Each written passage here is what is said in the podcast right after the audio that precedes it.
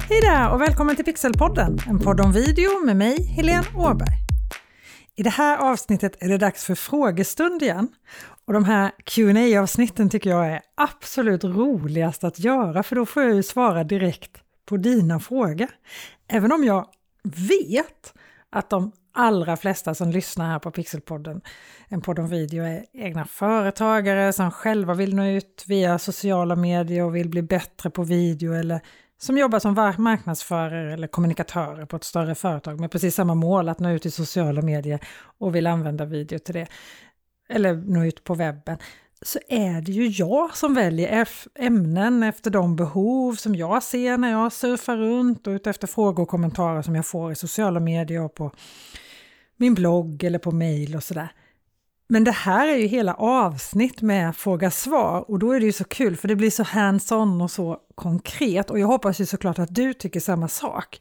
För många gånger har ju flera personer samma fråga så även om inte just din fråga kommer med idag så kanske du undrar lite samma sak ändå. Första frågan för dagen är just en sån fråga som jag har fått av så många. Lampor. Vad ska man ha för lampor? Den frågan börjar faktiskt bli lika vanlig som vilken kamera ska jag köpa? Jag har fått den på DM, både på LinkedIn, där jag heter just Helene Åberg om du vill skicka DM till mig, och på Instagram, där du hittar mig under Stockholm Pixel House. Jag har fått frågor i vår Facebookgrupp, Pixelpodden, en podd om video, för visst är du med där? Om du inte är med så kom med nu direkt vet jag. Jag har fått frågor om lampor på mail. Då är det helene pixelhouse.se. Och den här veckan är det dessutom utrustning på schemat för deltagarna i min webbutbildning Lyckas med live och webbinar och där pratar vi förstås också om lampor. Och ofta får jag ju direkt frågan om ringlights, alltså den här runda lampan som är gjord för att stå rakt framför dig med kameran i mitten. Den ger snyggljus, ett soft mjukt ljus som gör dig rynkfri typ. Nej, riktigt så bra är det inte att den blir helt rynkfri, men lite däråt. Men du får lätt blänk i glasögon eller en cirkel i ögonen. Så det blir lätt lite alien-varning av en sån lampa. Och så ger den en speciell look som jag inte är superförtjust i.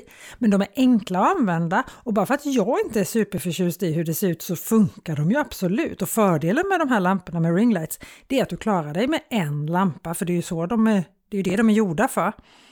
Och om du inte ska använda ringlights så är ju solen till exempel vår absolut billigaste lampa och den funkar faktiskt även inomhus. För så länge det är ljust ute så kan du ju använda ljuset från ett fönster när du filmar video. Nästa steg upp lite ekonomiskt då är daylights. En glödlampa som du kan sätta i en helt vanlig skrivbordslampa så länge den har en stor sockel, en sån här E27. De kostar några hundralappar och att de kallas daylights det är för att de har samma Kelvingrader, alltså samma färgtemperatur som ljuset har utomhus på dagen. Och sen finns det att köpa riktiga kit på stativ, de kallas softboxar. Det är lampor, oftast med just dagljuslampor i, som sitter på höj och sänkbara stativ och så har de softfilter framför sig som gör att ljuset blir lite mjukare och lite jämnare och sådana här kits eh, brukar säljas som två eller tre lampor.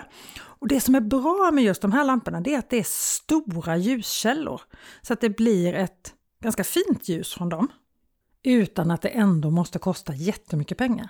Jag har många gånger använt bara två sådana här lampor. En mer eller mindre på varje sida om kameran. Och eftersom de inte är höj och sänkbara i ljusstyrka så finns det ju två sätt att justera ljusstyrkan då. Ett är avståndet, för ljus blir snabbt svagare med längre avstånd. Och nummer två är att man kan täcka för en lampa med något som tar bort lite av ljuset. Det kan ju vara ett vitt duschdraperi eller en vit gardin till exempel. Sen finns ju LED-lampor ekonomiskt sett då så är det ett steg över de här softboxarna. Ofta ställbara i ljusstyrka och ibland även i färgtemperatur i kelvingrader. Det vill säga hur varmt då eller hur kallt ljus som lampan ger ifrån sig. Ett märke som jag själv använder väldigt mycket när det kommer till LED-lampor är Gordox. Jag tycker de har bra kvalitet till okej okay pris ändå. Och nej, jag har ingen affiliate-länk i det här avsnittet show notes till några gårdagslampor. Jag har inga affiliate-länkar till någonting faktiskt. Det var det om lampor. Och så har jag fått ett mejl från Hanna Österberg och hon skriver så här. Hej, en fråga till podden. Vad bör stativet vara i för höjd om man filmar en intervju? Hur ska jag tänka där för att få bra vinkel och bild? Och tips på ett bra kamerastativ som funkar både till iPhone och en systemkamera. Se fram emot avsnittet. Hanna! Tack för ditt mejl Hanna! Om vi börjar med slutet, höll jag på att säga, så funkar i stort sett alla stativ, både till systemkamera och till iPhone. I alla fall om du har en så kallad mobilhållare för kamerastativ. Det är en liten hållare, eller klämma kan man säga, som gör att du kan fästa telefonen egentligen i vilket stativ som helst. Jag har köpt min egen sån här klämma eller mobilhållare på Teknikmagasinet för 70 kronor kanske. Och jag lägger en bild på hur en sån här ser ut i det här avsnittets show notes, alltså på webbsidan till det här avsnittet om du vill kolla hur den ser ut. Och adressen till det här avsnittets webbsida är www.pixelhouse.se avsnitt 53 www.pixelhouse.se avsnitt 53. Och om du har en sån här, då kan du faktiskt använda vilket stativ som helst. Mitt favoritmärke när det kommer till stativ är Benro-stativ. Men de är inte jättebilliga. Men det viktiga tycker jag är att stativet går att låsa i tilt och pannläge. Alltså att du kan vinkla kameran i olika lägen, i höjd och sidled. Och att du kan låsa stativet i det läget och att det verkligen stannar där då. Och att de är höj och sänkbara. Och sen tycker jag det är toppen bara med ett litet vattenpass. Så att man kan se att kameran är i våg, alltså att den är rak och inte lutar åt något håll. Och så din första fråga då, i vilken höjd stativet ska vara när man filmar en intervju. Och man kan säga att stativet ska vara i den höjden som gör att kameralinsen hamnar i ögonhöjd på den som blir intervjuad.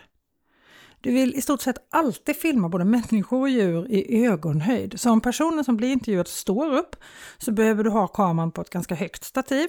Sitter du ner så behöver den ju inte vara lika högt upp då. Så ögonhöjd, när du har placerat kameran ovanpå stativet, då ska det bli ögonhöjd på den du filmar. Och framförallt då på den som svarar, för det är den som svarar och blir intervjuad som är huvudpersonen om man säger så. Hoppas att det var svar på din fråga Hanna. Och du Hanna, tusen tack för ditt mejl. Claes Pettersson är nyfiken på Reels och han skriver i vår Facebookgrupp som har samma namn då som podden, Pixelpodden, en podd om video där du som lyssnar förstås också gärna får komma med. Du är mer än välkommen in i videogemenskapen i Pixelpodden, en podd om video på Facebook. Klas skrev så här i den här gruppen. Jag har förstått att Instagram Reels är ett bra sätt att nå utanför dina följare till skillnad mot stories som är mer inriktad mot befintliga följare.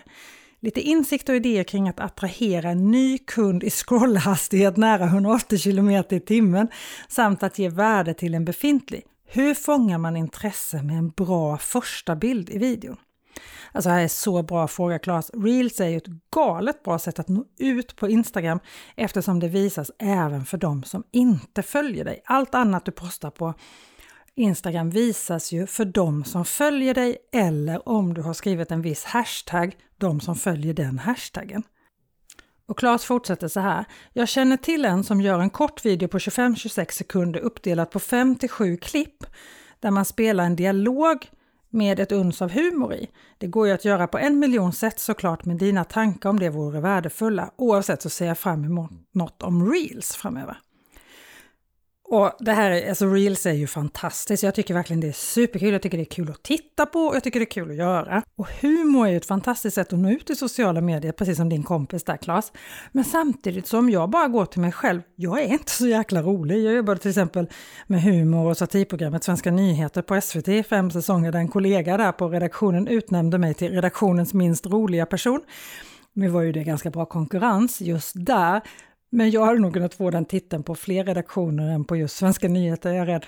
Men det jag försöker säga med det här, det är att brukar du inte bygga ditt innehåll på humor så ska du inte göra det på reels heller. Och tvärtom, brukar du göra roliga innehåll så gör det på reels också.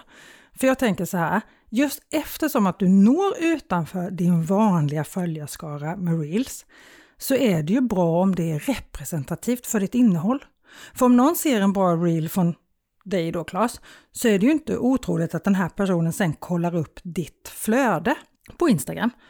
Och då vill du ju att han eller hon ska börja följa dig om han gillade den här reelen. Men gillade han eller hon din reel och den sen skiljer sig massor från allt annat som du postar i ditt flöde så är det ju inte så troligt att den här nya personen som har hittat dig börjar följa dig, eller hur?